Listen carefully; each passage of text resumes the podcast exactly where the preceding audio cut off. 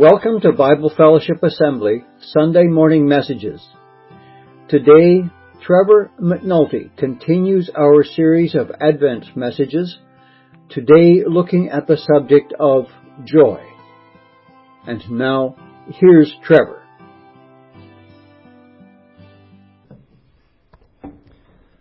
Good morning, everyone. Thank you to the Sunday School. That was a lovely presentation, and to the worship team for leading in worship. Let's open in prayer. Dear Lord, I just pray that you'll be with me and with us. Lord, help us all to receive your message that you're speaking to us, Lord, this morning and always. Lord, help us to be sensitive to your will and your teaching and your spirit, and that we are just continually growing in you. And Lord, help us to do that, Lord. It's not a work of us, it's a work of you. Lord, we just pray that you'll help us and give us the tools to grow and develop. Amen. Joy is such a simple word, yet it can be such a struggle to truly have it. We're good at temporary happiness, which is short-lived. So what is the definition of joy anyways? You see, if you look at the dictionary, its definition is, there's multiple definitions for joy in the dictionary. These are three.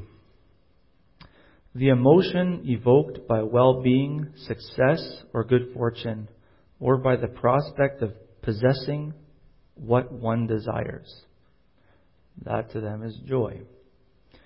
Or a feeling of great pleasure and happiness. True joy is a limitless, life-defining, transformative reservoir waiting to be tapped into. It requires the utmost surrender, and like love, is a choice to be made. Or a feeling of great pleasure and happiness. So that is the dictionary definitions of joy. What is the biblical definition of joy? Joy is a fruit of the Spirit, comforting, content, and full of peace, an enduring attitude of the heart and spirit, and natural part of the Christian faith. That is the joy we should be striving for. The joy defined by the world is a joy that you can never truly possess. It is a joy that changes the definition of even the word based upon what society at the time believes it to mean. And that's the problem with our dictionaries, is that when you look up meanings that they in the 50s to now, the meanings have changed. They say they evolve. No. Not in the true form. The Word is the Word. We may change, but we can't make things just fit what we want them to be. Joy is one of those things. And if you want to pursue joy as the world defines it, good luck. You'll have it for a very brief amount of time, then some circumstances in your life is going to change, and it's gone. Or the next shiny toy comes out, and the joy you once had is gone. It is always there, then gone. That is temporal happiness. It is not joy. Joy is in much deeper.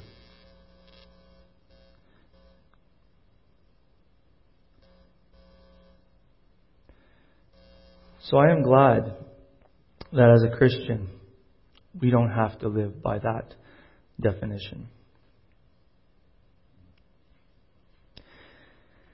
It is especially obvious at this time of year when the greed machine escalates.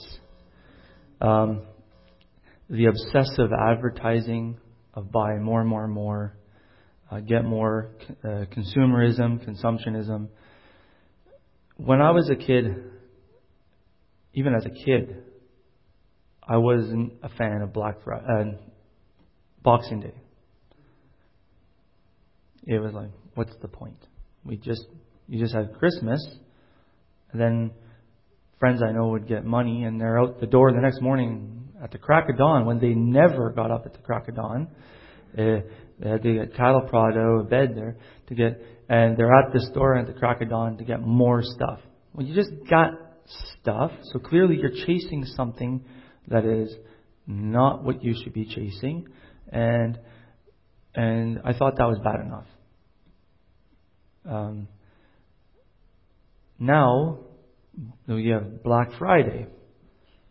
Well, then that turned into Black Friday week, and then Black Friday basically month, and then Cyber Monday, and then that was Cyber Monday week, and it's all gimmicks, it's all stuff, and it's all more and more and more, consume more, get more, spend more, chase down all the signs that joy, joy, joy, joy.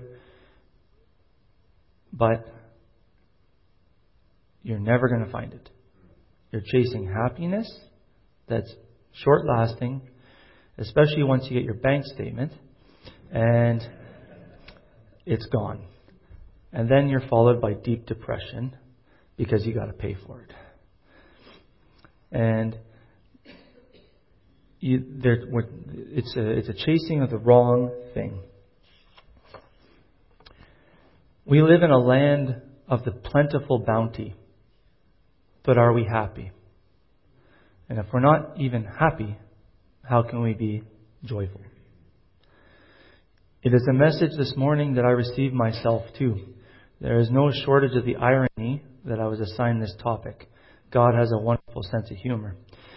I struggle with the contentment and joy. And it may not be that I lose it in the material things, but let's just say it's, I struggle with keeping the even keel.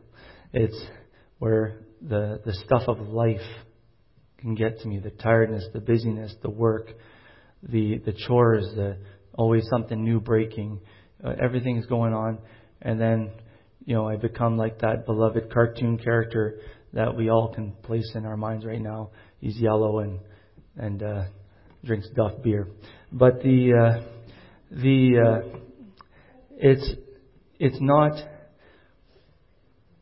an issue that we have to deal with. But then we go into work and we go into life and we should be progressing forward, but we're not. Mental illness is higher than ever. Stress is higher than ever. Anxieties are skyrocketing.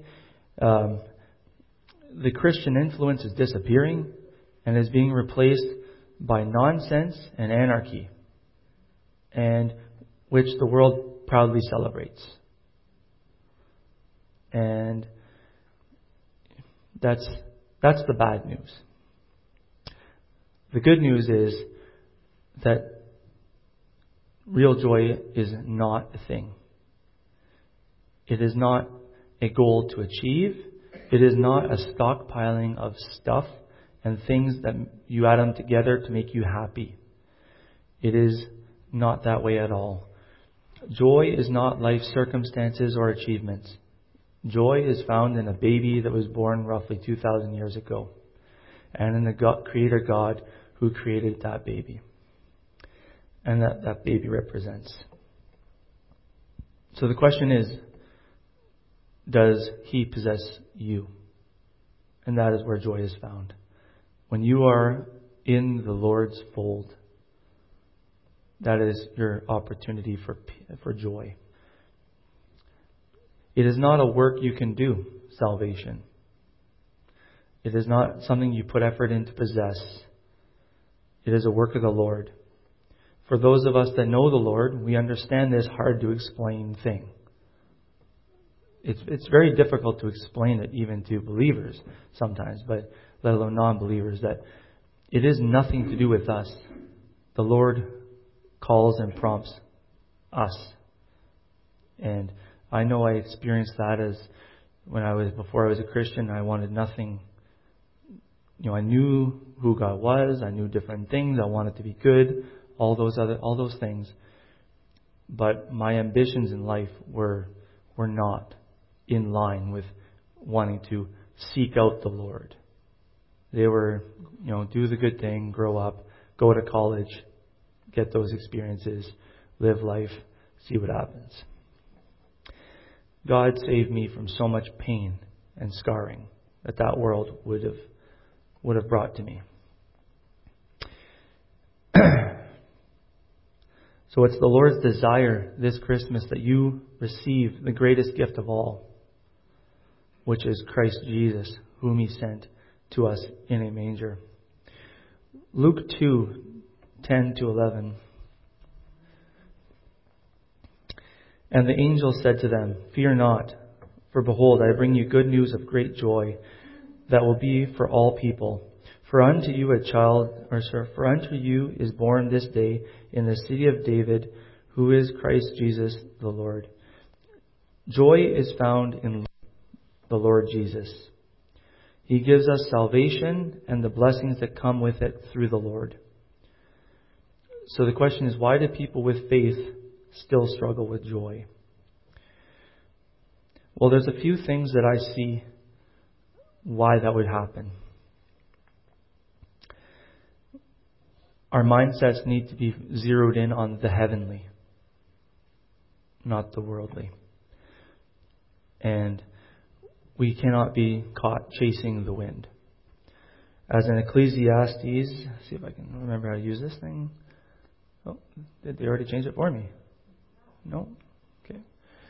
So Ecclesiastes 2:16-17 says, For of the wise as of the fool, there is no enduring remembrance, seeing that in the days to come all will have been long forgotten.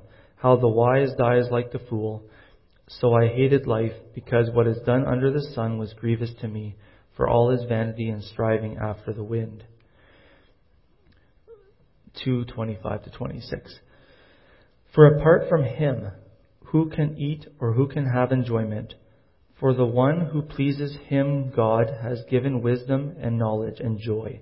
But to the sinner, He has given the business of gathering and collecting, only to give to one who pleases God. This is also vanity and striving after the wind. So there's no joy found in consumerism. It is a trap.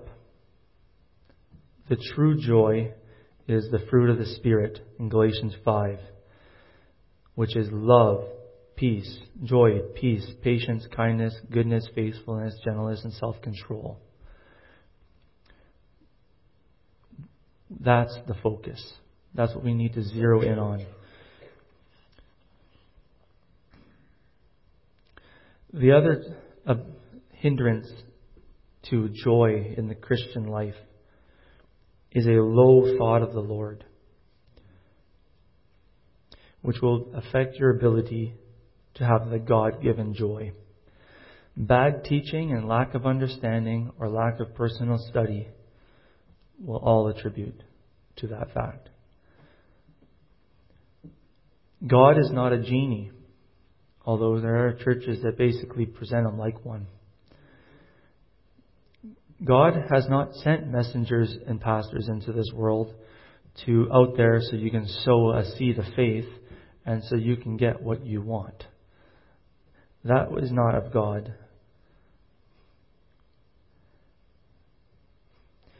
If you pray for things and you think that God is just going to give you the desire of your heart because you pray, again, you're wrong. If you pray and you don't receive, and you're taught that it's because of a lack of faith, that's wrong again. If you don't receive, it's because you're praying for something that's outside of the Lord's will. And we need to be connected to the Lord and be praying for the things of the Lord.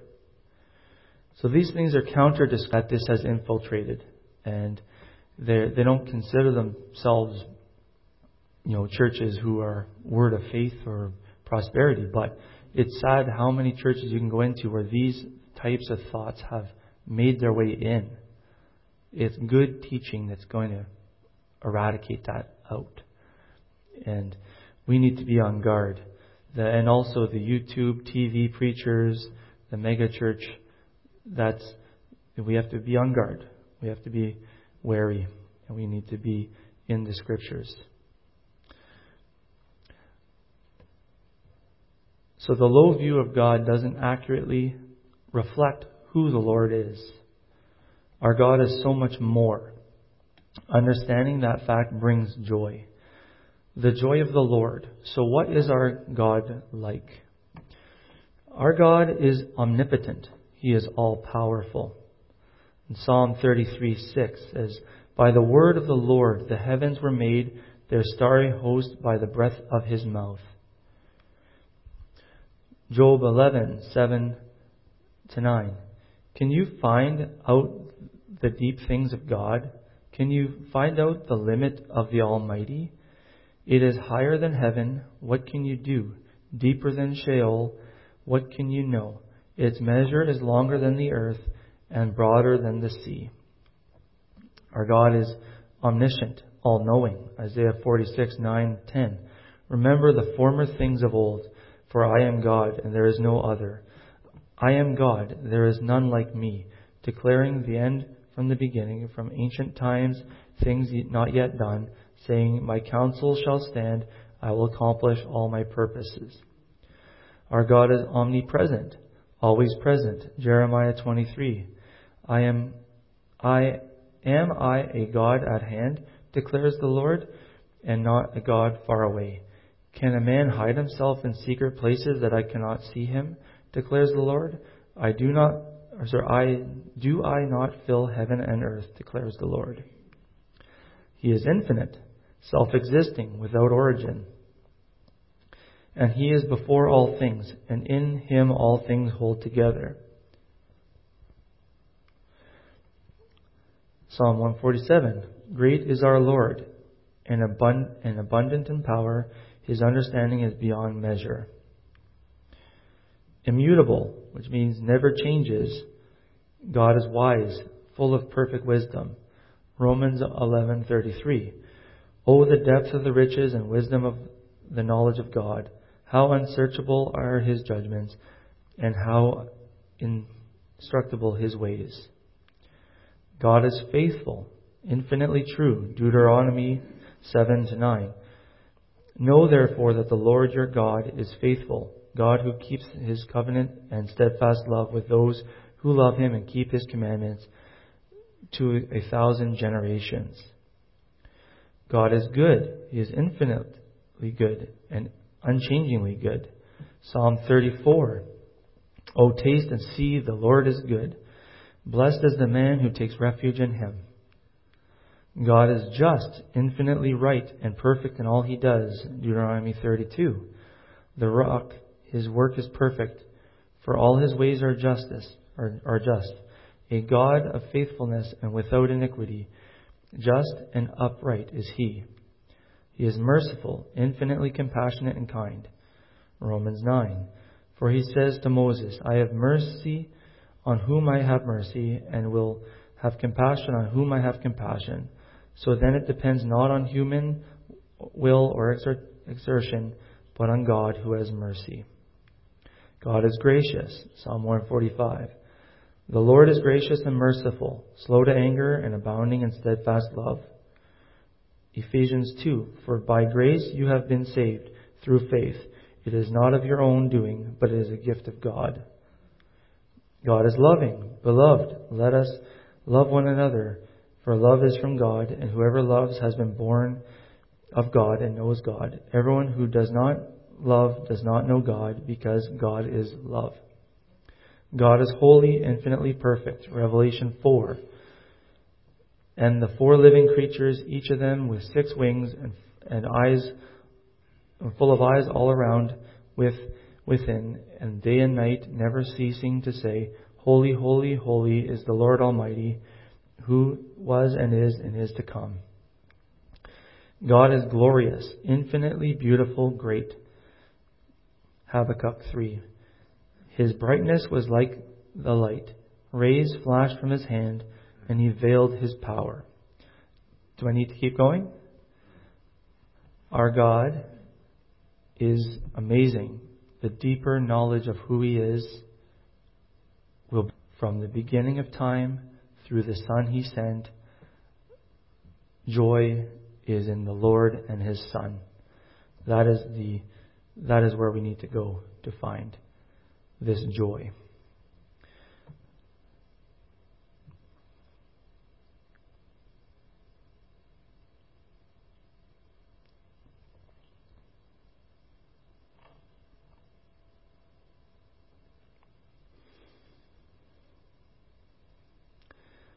So, we discussed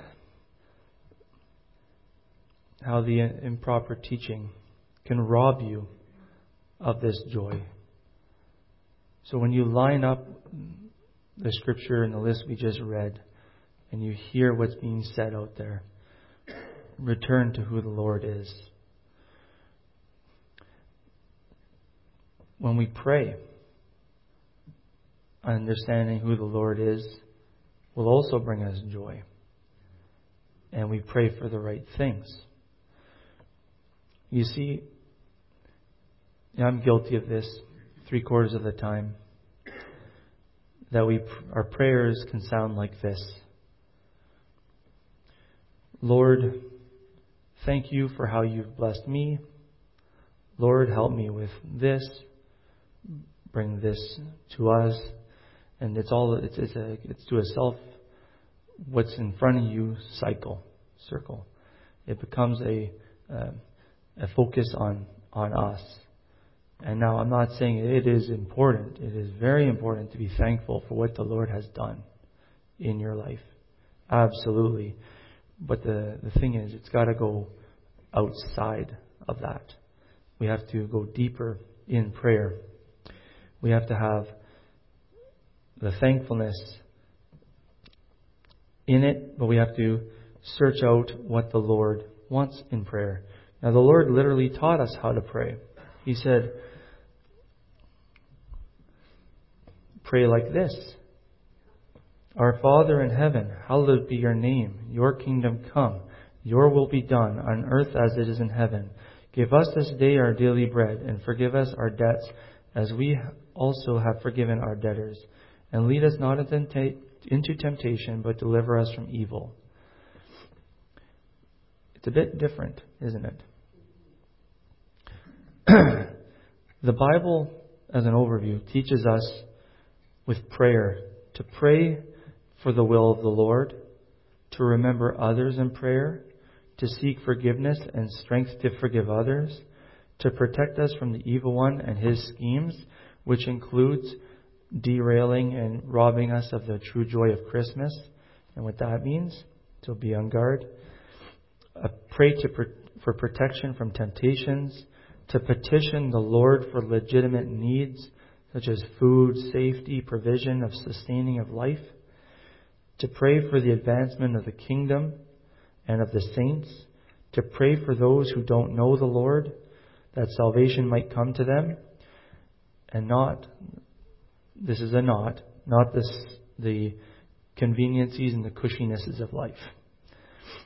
That was never an example of prayer in the Bible, and I know I need to work on it.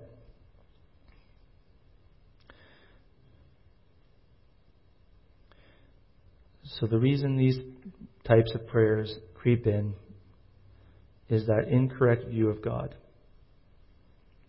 And it robs us of joy. So here's the question.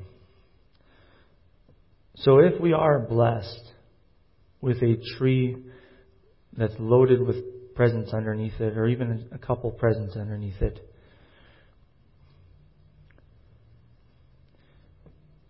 and if we did get caught up in the frenzy of the shopping and all the different things,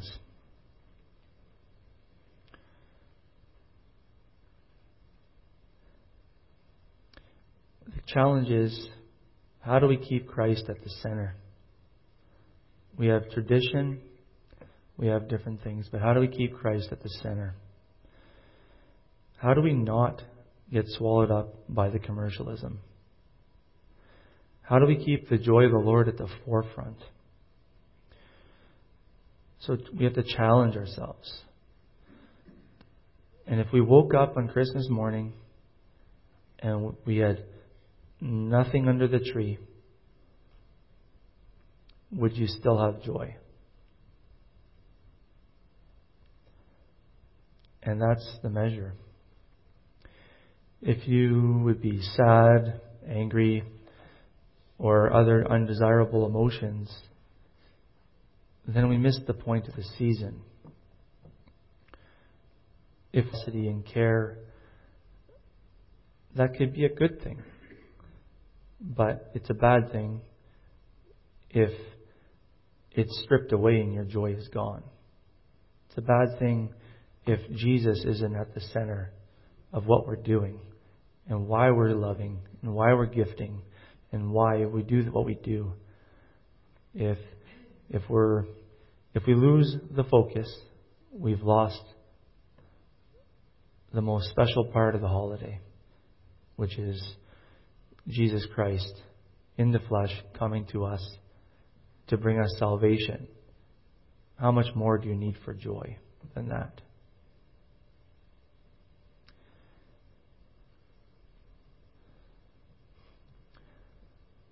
You see, the biblical example of joy, you see it in the toughest of times. Whether it's Stephen or others being martyred, and their attitudes and their actions, or whether it's Christians in the early church who died and were martyred, or even currently that we're not aware of. When they hold that attitude, when they hold that position where they're like, it's out of this world response, where they're being burned at the stake and singing hymns or praying for the people doing it, that is not a work of yourself, that's not a work of anything but the Lord, the Holy Spirit, and the joy that resides within.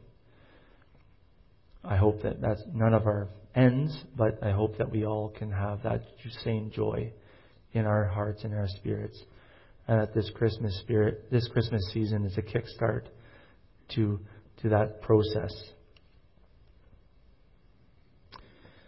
So the only gift that really matters is the birth of Jesus Christ, the giver of joy. So I pray that everyone who hears this message challenges themselves to go deeper into the Scriptures, to find out who God is in all of His forms and what it meant to send Jesus and who He is and what He has done for us for all eternity. To focus on the things of heaven, as Hebrews would say. Hebrews 12. Let us throw off everything that hinders and the sin that is so easily entangles. Let us run with perseverance the race marked out for us, fixing our eyes on Jesus, the pioneer and the perfecter of faith. For the joy set before him, he endured the cross, scorning its shame, and sat down at the right hand of the throne of God. In Romans 15. May the God of hope fill you with joy, with all joy and peace in believing, so that by the power of the Holy Spirit you may abound in hope. Joy is found in the Creator who sent Himself to a manger, hung on a cross, died for our sins, and 3 days later rose Himself from the grave. The author of our salvation is where joy is found. Luke 2, we'll read a little bit more this morning. I think the boys read it during the pageant, but we'll read it again. Fear not, for behold, I bring you good news of great joy that will be for all people. For unto you in this day in the city of David, who is Christ the Lord. And this will be a sign for you. You will find a baby wrapped in swaddling clothes and laying in a manger. And suddenly there was an angel and a multitude of heavenly hosts praising God and saying, Glory to God in the highest, and on earth peace among those with whom He is pleased. May that be the song of our heart. Glory to God in the highest. May joy come to all of us this season.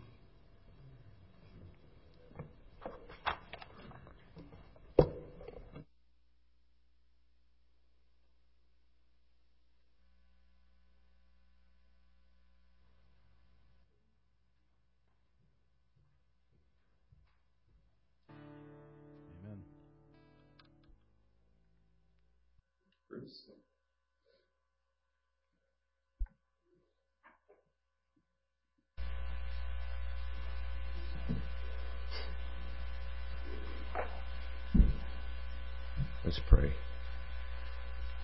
Father, we thank you for this message today that focuses back on the center and the source of joy.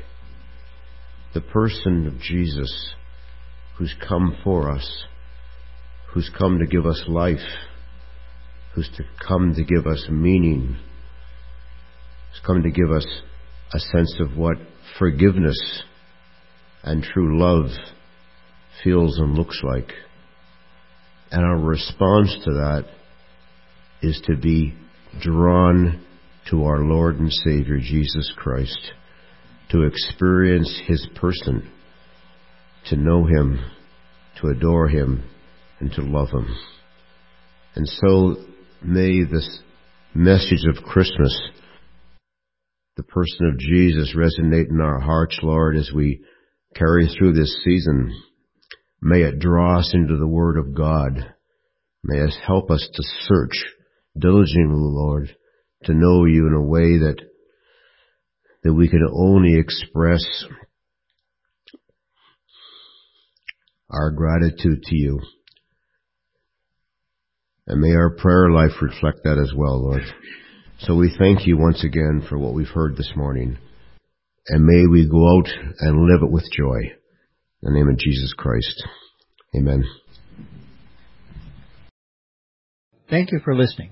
Come back next week for the next Sunday morning message from Bible Fellowship Assembly. Visit us on the web at bfa.church, where you will find our physical address and contact information.